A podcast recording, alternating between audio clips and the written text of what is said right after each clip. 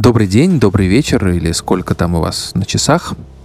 Если вы вдруг гости из будущего и слушаете наш подкаст в 2021 году, то привет, у нас все хорошо, снова всех закрыли на карантин, и это отличный повод поговорить про здоровье, психическое и физическое, потому что в этих условиях оба дают сбой. Новый сезон «Темной материи» будет про чудесные исцеления и случайные травмы, которые меняют жизнь навсегда, про суперздоровяков и невероятных задохликов, но я хочу для начала поговорить о сумасшествии и о границах разума. И говорить я буду с невероятной и загадочной Леной Чесноковой, и сейчас вы все поймете. Привет, Лена. Привет, Женя. Че сейчас все поймут-то? Сейчас все поймут, почему я тебя пригласил, и кто ты вообще такая. Так вот, Лена научная журналистка, и мы делаем подкаст внутри секты про всяких необычных людей, которые ну, очень сильно во что-то верят и во что-то обычно не совсем научное. Лена постоянно общается с астрологами, тарологами, криптозоологами, и вот сегодня мы записывали уфологов, например. Короче, Лена ходит по следу снежного человека, покупает целебные камни, массирует ими себя и так далее. Я ей немножко помогаю, и наше главное правило в подкасте «Внутри секты» — никого не осуждать, хотя иногда можно смеяться. Но сейчас мы на моей территории, на территории темной материи, и я хочу напрямую спросить. Лена, ты когда-нибудь думала, что вот все эти люди просто сумасшедшие? О, да. Э, я, наверное, стараюсь себе в этом не признаваться, и я стараюсь не говорить об этом вслух, но иногда меня так и тянет поставить им какой-нибудь диагноз. Например, когда мы делали выпуск про контактеров, это люди, которые передают, ну, принимают и передают и ретранслируют послания от пришельцев, э, параллельно я писала статью про шизофрению, про людей с шизофренией, про то, как они знакомятся, как они строят семьи и так далее. И у меня параллель прям вот сама собой появилась. То есть э, один из симптомов шизофрении — это голоса в голове, и контактеры, они тоже слышат какие-то послания, и потом записывают их на бумаге. И, в общем, до поры до времени мне казалось, что это вещи довольно похожи, но потом я просто поняла, что все-таки мои герои-контактеры скорее здоровые люди, потому что ну, шизофреники немножко другие по складу. Они они более, ну вот шизо, люди шизоидного типа, да, они такие более закрытые, они более интровертивные, и если контактерам нужна слава, им нужно, чтобы все знали, ну, вам часто так бывает, им нужно, чтобы все знали, как они общаются с пришельцами, что пришельцы им говорят, и они даже зарабатывают на этом деньги, то для настоящего шизофреника, наверное, это будет кошмаром. Ну, плюс мне регулярно кажется, что какие-нибудь мои суперактивные веселые герои просто качнулись в маниакальную фазу. Вот. Но, естественно, я не психиатр, я никому не ставлю диагнозы, и все это я держу при себе. И я вот сейчас думаю, сейчас это люди услышат и больше никогда не дадут мне интервью. Раз уж мы говорим о критериях э, разумности, как ты сама, Лена, понимаешь, что ты в своем уме? Ну, и ты можешь спросить меня то же самое, я не знаю, как ответить, если честно. Нет, я знаю, как ответить. Я хожу каждую неделю к психотерапевту, и так как я человек ипохондрического склада, я ей каждую неделю что-нибудь новое про себя рассказываю. Говорю, а может у меня уже шизофрения, может у меня уже дебют? Она говорит, нет. Я говорю, а может меня качнуло в манию, я уже три часа так хорошо себя чувствую, и мне так весело? Она говорит, ну нет, скорее всего, нет. И я говорю, а может быть у меня там синдром дефицита внимания, и мне нужно просто попить какие-нибудь таблетки, а может у меня просто дефицит чего-то.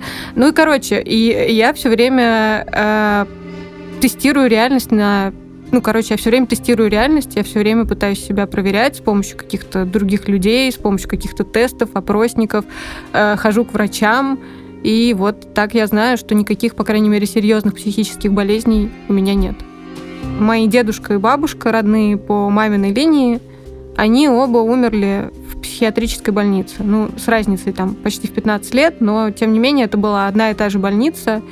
И это был очень похожий сценарий. Их привозили там в каком-то остром состоянии. У дедушки был, тогда это еще называлось маниакально-депрессивный психоз, сейчас это биполярное расстройство. И у него была маниакальная фаза, он бросил пить литий, и он возомнил себя мессией, в общем, его туда просто увезли. И еще он на этой почве, значит, маниакальной фазы он перестал есть мясо, он подумал, что он там пророк, ну, в общем, там сложная была история, и ему кололи препараты, которые должны были синтезироваться с белком в его организме, и белка у него не было, и, короче, в общем, в итоге он умер. А бабушка, как мы потом узнали из выписки, ее клали-то с депрессией, но в выписке было написано, что у нее вялотекущая шизофрения. Сейчас это шизотипическое расстройство ставят. И э, как бы я всю жизнь вот живу с мыслью, что у меня такая наследственность. И поэтому я очень рано, я первый раз попала к психиатру, мне кажется, когда может быть, когда экзамены в 11 классе сдавала, и мне было очень тяжело, и, я, я прям очень переживала, что вот там я не могу успокоиться, меня трясет, э, и это что-то ненормальное. Ну вот, ну и в итоге я, ну сейчас у меня там стоит какое-то тревожно-депрессивное расстройство, я легко отделалась, и все эти гены передались мне просто как заострение, это называется особых черт характера, как-то так это психиатры описывают. И вот последний год я пью таблетки от тревожно-депрессивного расстройства, чувствую себя гораздо лучше. Но в целом, да, в целом я периодически... Ну, в общем, от этих сомнений и от этого страха, что я однажды обязательно сойду с ума, я сейчас постепенно прихожу к тому, что как же здорово, что я, кажется, один из самых психически стабильных людей, по крайней мере, там, в моей семье точно. Вот. Какой-то такой путь. Слушай, а как-то вот этот твой постоянный страх, как ты думаешь, повлиял на то, чем ты занимаешься, на то, что ты выбрала в какой-то момент научную журналистику, на то, что ты фанат доказательной медицины и так далее. То есть на твою, твой какой-то иступленный роман с рациональностью, я бы сказал. Ну, я бы, кстати, не назвала себя научным журналистом, хотя, ну да, наверное, я пишу на темы, связанные с этим. Э, да, определенно, да. Мне нужно все, вот я, как я сказала, я тестирую все время реальность. Мне нужно все проверить, мне нужно во всем убедиться, и мне нужно какое-то подтверждение со стороны, или если я работаю с каким-то материалом, этой стороной становлюсь я сама, что ну, все нормально, все проверено, все, вот, вот есть какие-то рамки, вот есть стеночки, и все где-то между этими стеночками укладывается. Наверное, да. Наверное, это какая-то моя м, тяга компенсировать вот эту вот наследственность. Лена, самая э, сумасшедшая вещь, которую ты когда-либо сделала. И под сумасшедшей я понимаю не «ах, бросить все и уехать в Питер». Нет, ну вот реально вот, э, вот что-то такое пугающее, да, клиническое, возможно. Не, ну в Питер я, конечно, не поеду. Даже в здравом уме. Эм, слушай, хороший вопрос. Может, нет ничего такого? Может быть, ты здоровая как бык, на самом деле, психически, и реально ипохондрик? Вероятно, ты имел в виду какие-то вещи, которые мне кажутся абсолютно нормальными, но люди вокруг думают, что я вообще спятила. Например, а, каждый раз, когда я рассказываю своим друзьям, а, куда я еду для подкаста «Внутри секты», что я там иду давать свою кровь вампирам, или еду каким-то незнакомым людям в деревню куда-то Нижегородской области, где стоит пирамида, и собираюсь у них там ночевать. Или однажды у меня был опыт, когда я снимала документальное кино про э, одного мужчину одинокого в деревне, и я первые пять минут знакомства просто пошла к нему домой, хотя он там вел себя развязно и предлагал купить мне винишко. И для меня это все супер какие-то нормальные поступки, но когда я о них рассказываю, люди мне говорят, э, типа, ты вообще нормальная, тебе вообще не страшно. Ну, то есть вот у меня, видимо, наверное, из ненормального отсутствует какое-то, может быть, базовое чувство самосохранения, не знаю. Ну, это как раз нормально. Мы же в России живем. У нас вместо самосохранения загадочная русская душа. Но вот пока ты, Лен, говорила, я думал, куда нам ставить промо. Вставлю прямо сюда – Наши друзья, создатели подкаста «Заварили бизнес», тоже исследуют необычных людей. Не как мы с тобой уфологов или вампиров, а настоящих безумцев. Людей, которые открывают свое дело в России. В последнем эпизоде рассказывают историю ресторатора Дмитрия Акулина. Ресторатора. В карантин. Ну, в общем, сама понимаешь. Ну, давай их трейлер послушаем. Привет, я Саша Волкова. А я Артур Белостоцкий. «Заварили бизнес» — это подкаст о том, каково это — открывать свое дело. Первые два сезона мы рассказывали, как Саша пытается открыть кофейню в Москве. Меня окружал абсолютно нереальный, физически ощутимый, очень плотный страх. Два дня назад впервые кричала на сотрудника. Но мы, слушай, мы уже из стольких передряг вышли. Это уж мы как-то переживем. В новом сезоне мы рассказываем истории предпринимателей из разных уголков страны. 54 дня я работала одна без выходных. Мы пробовали этот мир на прочность. Это истории, которые происходят прямо сейчас, и мы не знаем, чем они закончатся.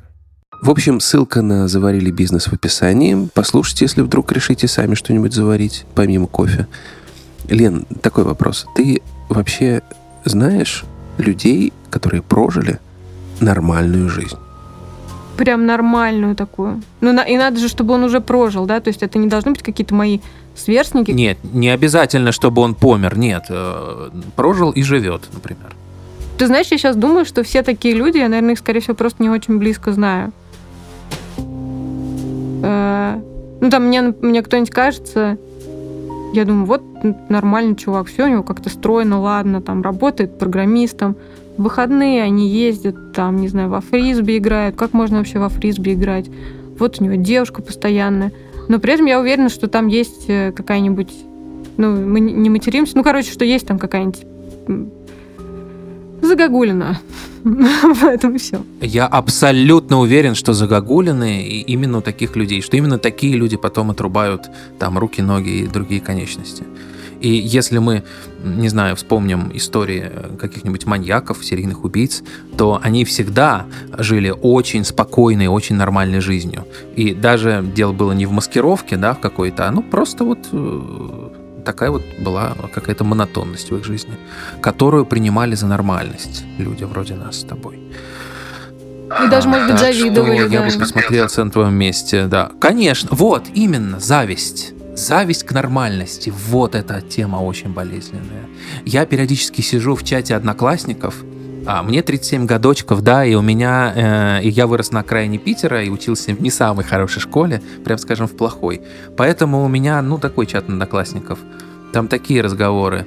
Э, Привет, а я сегодня шестого родила. О, шестого, это ж как чихнуть, наверное. О, да, смайлик. Ну, вот так, так как, бы, как бы нормально все. Нормальные люди живут нормальную жизнь, да, покупают нормальные машины э, или квартиры и так далее. И я смотрю на них, и с одной стороны я, ну, как ты могла заметить, с некоторым снобизмом смотрю на них, а с другой стороны, я, конечно же, завидую их вот этой вот нормальности.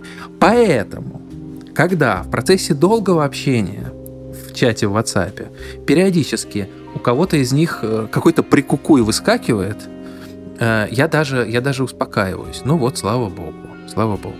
Тоже, тоже есть какие-то какие травмы незалеченные. Тоже, то, тоже нормально ненормальные люди.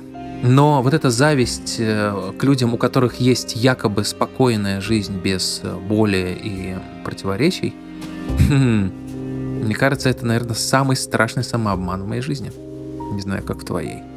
Не, ну слушай, ну мне кажется, там сплошные прикукуи вообще в таких чатах. Они же тоже, они же все верят там, там 5G, во все вот это вот. Они там все, скорее всего, ругаются в семьях. Просто, наверное, это их какая-то норма. Я не знаю, я вот на самом деле, ты сейчас рассказывал про такие чаты, я поняла, что для меня нет большой разницы между а, изучением, вот, ну, сейчас уже тоже я довольно далека, мне кажется, от многих своих одноклассников, тоже у них как-то жизнь, мне кажется, немного по-другому сложилась. И изучать их было бы для меня тем же самым, примерно по большому счету, что и изучать, не знаю, э, сообщество уфологов или изучать там людей, которые марксистские кружки э, э, ну, делают. Ну, то есть, как бы я, то есть для меня э, э, их жизнь на- настолько же э, равно удалена, вот ра- жизни этих перечисленных групп равно удалены от моей, и мне, в принципе, ну, короче, не знаю, к чему я все это рассказываю. Видимо, к тому, что я зацепилась за снобизм, и я подумала, что у меня ну, даже как бы нет этого снобизма, потому что, типа, блин, прикольно, настолько другая жизнь, не такая, как моя, что мне туда тоже было интересно погрузиться. Э, Я недавно, это по поводу 5G, марксизма и так далее, я недавно прочел комментарий у нас э, в паблике, э, такой обидный. «Сколько можно делать подкасты про поехавших?» написал наш слушатель. Э, И он имел в виду, что последний сезон «Темной материи» был посвящен религии и вере. И для него все верующие означали «поехавших». И вообще это ужасно обидно, потому что у нас гостевой редактор э, Надя православная, а я топлю за теологию освобождения, то есть это некая мечта о, об идеальном совмещении христианства и марксизма. Так что да, возможно, я поехавший, но, повторяю, очень обиделся. И задумался в очередной раз, э, какие странные группы людей и как произвольно мы назначаем поехавшими. Ну, то есть вера в 5G это же не обязательно связано с какой-то психической несохранностью. Это, скорее всего, либо просто невежество, либо наоборот э, какая-то, ну не знаю, э, какое-то сверхглубокое изучение какой-то области в ущерб другим и так далее. Это вообще не связано никак с нормальностью, это связано с школьным образованием в большей степени, мне кажется.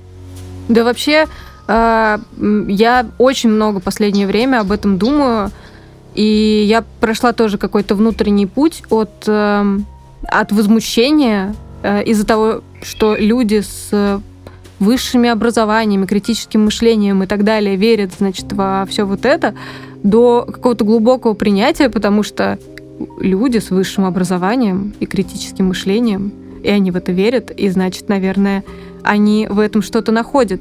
И мне кажется, это даже не всегда связано с дефицитом образования. Они могут прекрасно понимать все аргументы против, но почему-то это будет, вот, не знаю, очень важной подпоркой для их психики, очень важной э, очень важным штативом, на, котором, на который опирается что-то в их мире, и они будут абсолютно осознанно его держать, абсолютно осознанно каждый день, не знаю, читать астрологический прогноз, э, как бы чтобы вот эта вот конструкция не обвалилась. И я, да, я, ну, то есть ненормальными этих людей я точно не считаю, психически нездоровыми. Ну, по крайней мере, ну, то есть вот, опять же, я говорю, у меня был опыт общения с людьми с диагностированной шизофренией, э, и опыт общения с там, людьми из подкаста «Внутри секты», и, как правило, это очень-очень разные нарративы. Я сейчас так сказала, как будто я э, как-то плохо отношусь э, к шизофреникам, но на самом деле нет. Просто это правда, типа, разные кейсы. Я думаю, что после этого подкаста вообще в наш адрес посыплется а, обвинение в психофобии или как это называется, но нет, дисклеймер, тысячу раз. Дисклеймер, нет, никто из нас, ни я, ни Лена, не относится плохо а, к психически больным людям, и более того, мы э, постоянно ставим а, под сомнение, ну, сам этот критерий психической нормальности. Я вспомнил, когда ты сказала про э, ну, упорядочивание мира, э, про какую-то защиту от него. Я вспомнил своего соседа, Сережу. Э, замечательный человек, физик. Кажется, он уже эмигрировал в Америку или что-то такое, не помню. В общем, когда мы с ним снимали квартиру на двоих, он довольно редко там появлялся и вообще вел такую, ну, аскетичную жизнь, он ночевал на работе, у него был робот, и, кажется, кроме этого робота никаких личных вещей. Э, еще у него был чай, э, такой не обычный чай, а фруктовый чай с цветными пакетиками, и там зеленый, красный, желтый, все цвета радуги. И вот как-то вечером он постучался ко мне, вот как Шелдон, да, стучался к Леонарду, и сказал очень серьезно, «Женя, Э, я точно знаю, что ты поменял местами пакетики. Пожалуйста, не делай так больше. Это было очень убедительно. И я больше действительно не менял там местами малиновый с лимонным, потому что понял, что э, вот э, прям для человека это важно. И вообще такие, по-моему, это называется обсессивно-компульсивный синдром, и кажется, я тоже им наделен в какой-то степени. По-моему, это ярчайший пример того, как люди выстраивают строгие системы, чтобы защититься от чудовищного хаоса и ужаса повседневности. Вот. Ты знаешь, самое это удивительное, что я завидую даже, наверное, все больше не вот этим вот нормальным людям, а я себя иногда ловлю, Опять же, да, я понимаю, что я действительно могу не понимать, о чем идет речь. Я себя ловлю на зависти к людям иногда с какими-то расстройствами. я думаю, вау, человек с ОКР, реально в его мире все нормально, пока пакетики лежат хорошо. Вот бы мне так.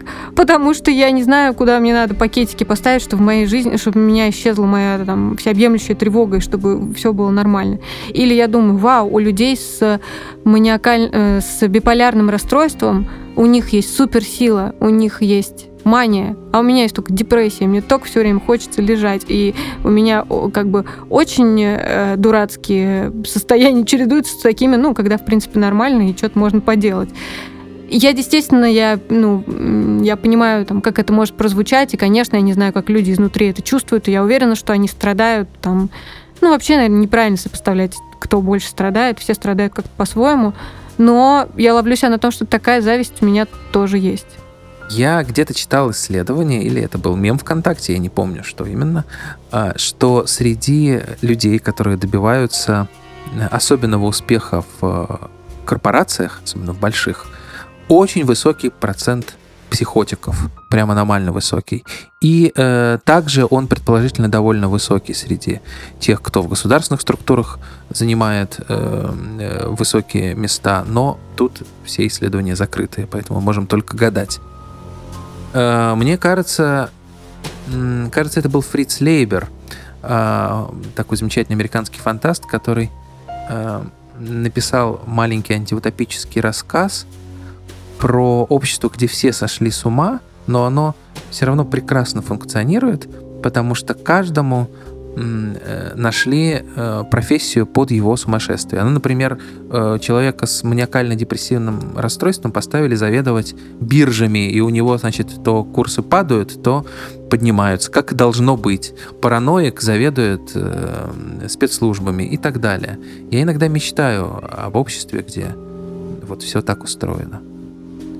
А может быть, все так на самом деле и устроено уже. Вот что я думаю. Я уверена в этом. Я абсолютно уверена, что все так и устроено. И люди, которые имеют успех в корпорациях, э, ну, мне так фантазийно кажется, что среди них действительно может быть много психопатов, например, потому что они лишены эмпатии, им очень просто идти там, например, по головам и принимать какие-то непопулярные решения, потому что им вообще абсолютно все равно они руководствуются рацио и собственным эго. Ну, в общем, мне кажется, что все примерно так и обстоит. Ну вот мы начали с э, милого разговора о границах нормальности, а пришли к разговору о базовой несостоятельности устройства нашего общества. И вот куда нас Состоятельности. Состоятельности? Мне кажется, что общество, где психотик э, может продолжать, не знаю, уничтожать людей, потому что ему никто ничего за это не сделает, мне кажется, что это общество не очень состоятельное. Или нет? Да брось, а все остальные люди, которые занимают свои какие-то позиции, они на них тоже ровно потому, что их психика каким-то таким образом устроена. И система устойчива, пока всем комфортно. И даже в некомфортности какой-то может быть комфорт. Ну, то есть, например, там невротику может быть гораздо ну, типа, отними вот у меня тревогу. У меня, кстати, было такое, мне когда выписали антидепрессанты, и мне тревоги прям сильно поубавилось. И я ходила и думала, а, а зачем вообще что-то делать-то сейчас? Раньше тревога меня как-то мотивировала двигаться дальше. Я думала, ох, пока я сплю, мои враги развиваются, нужно что-то срочно прокачать, эту работу закончить. А когда тревогу отключили, я подумала, как зашибись, и вообще, и отлично все. И поэтому, мне кажется, люди, которые а, подчиняются, они тоже почему-то подчиняются в силу своей какой-то такой вот психической конструкции.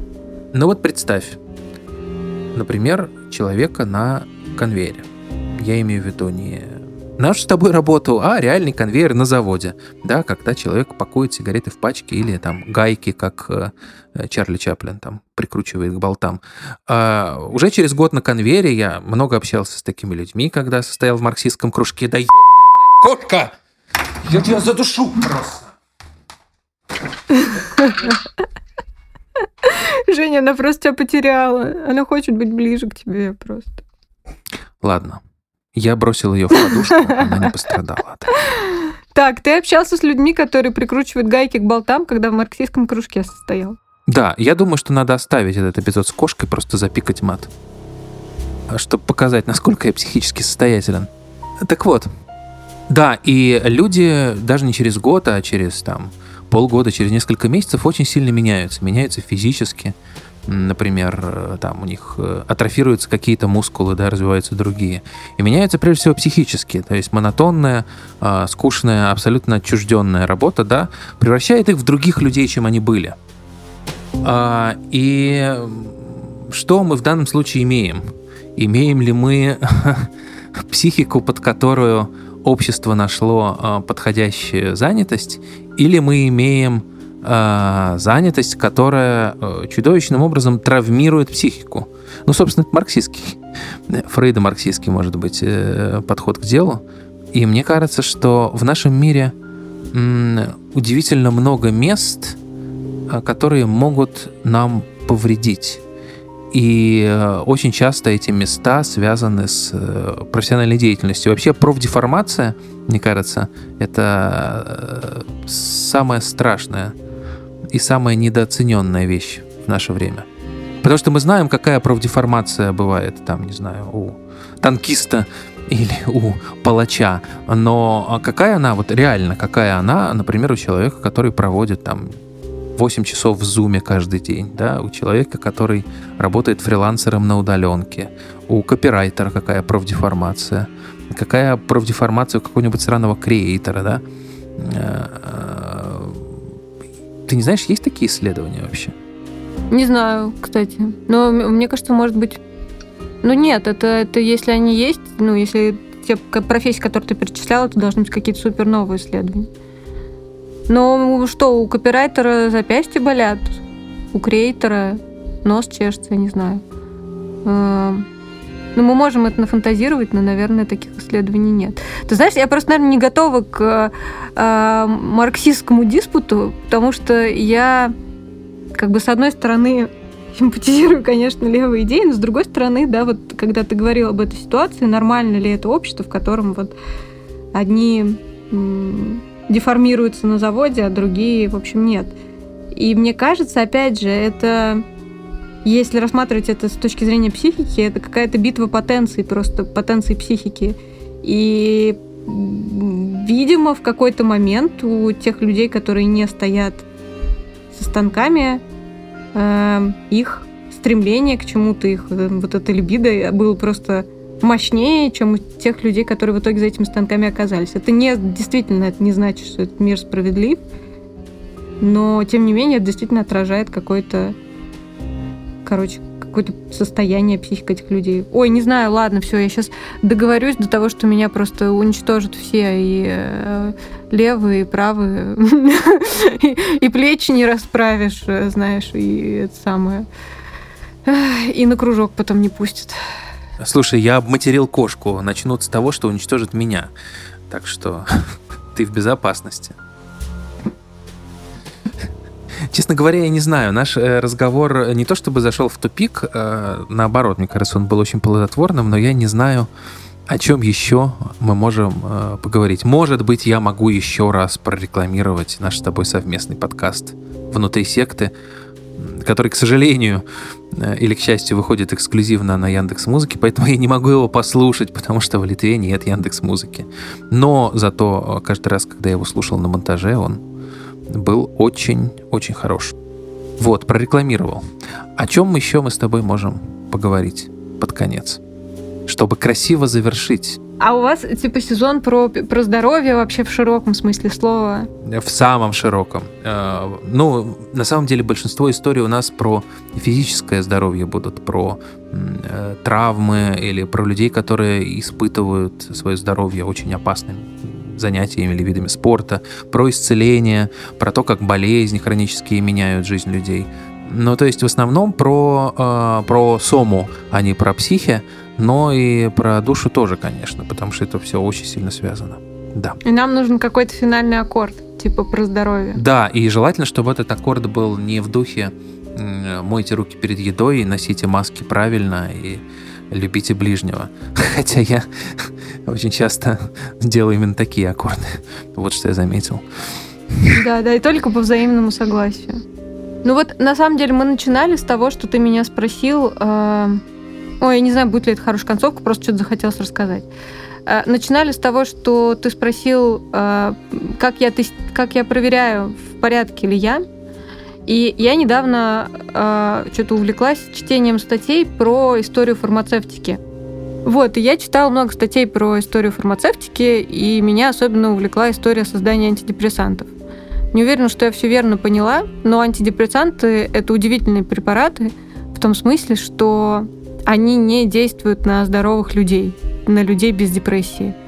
То есть они могут дать какую-то побочку, ты можешь там, не знаю, от них поправиться, у тебя может там дергаться глаз и быть сухость во рту, но веселее тебе от них не станет, если у тебя и так все было нормально с нейромедиаторами. И вот последний раз э, я тестировала свою реальность буквально в прошлые выходные, когда ходила к психиатру в очередной раз. И я поняла, что, кажется, у меня правда была проблема, потому что после года терапии таблетками мое настроение, мое состояние физическое в том числе, ну и психическое резко улучшилось. И это тоже такой способ тестировать реальность. Ладно, херовая история для конца, я не знаю, что рассказать. Э, короче, можем просто закончить э, рекламы подкаста. Ну что ж, мальчики и девочки, слушайте подкаст «Внутри секты», подписывайтесь на Елену Чеснокову в Инстаграме, вот, и слушайте «Темную материю». Блин, да, я чувствую себя ужасно идиотски. Все-таки, как вы, наверное, заметили, главная особенность этого нашего выпуска в том, что он, в отличие от всех остальных материй, э, записан абсолютно без сценария и даже без подготовленных вопросов. Ну и напишите там в комментах или где-нибудь, где вы там нам пишете, э, нравится ли вам такой формат. Потому что я, если честно, предпочитаю вылизанный до каждой буквы и до каждой интонации текст, но многих это раздражает. Ну что ж, добрый это день. потому что у тебя обсессивно-компульсивное расстройство. Да, это именно оно. А также перфекционизм, синдром самозванца и что там еще? Ну, короче, обсужу это в следующую субботу со своим психоаналитиком. Вот, э, берегите друг друга, любите друг друга э, всеми способами и пока-пока. Какая потрясающая кошка. Прям слышно, да, как она вопит? Она снова меня потеряла. Она очень настойчива, да. Она сидит рядом, она сидит спиной ко мне и не видит меня. И э, это кошка, которая идеально иллюстрирует э, тезис, что да, коты тоже сходят с ума. И это, кстати, немного пугает меня. Пока-пока.